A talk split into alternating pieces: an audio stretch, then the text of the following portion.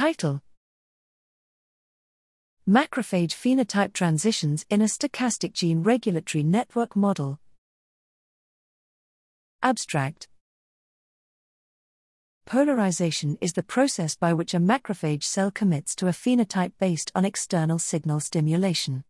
To know how this process is affected by random fluctuations and events within a cell is of utmost importance to better understand the underlying dynamics and predict possible phenotype transitions. For this purpose, we develop a stochastic modeling approach for the macrophage polarization process. We classify phenotype states using the robust Perron cluster analysis and quantify transition pathways and probabilities by applying transition path theory. Depending on the model parameters, we identify four bistable and one tristable phenotype configuration. We find that bistable transitions are fast but their states less robust.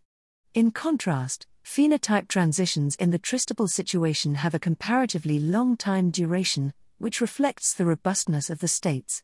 The results indicate parallels in the overall transition behavior of macrophage cells with other heterogeneous and plastic cell types, such as cancer cells.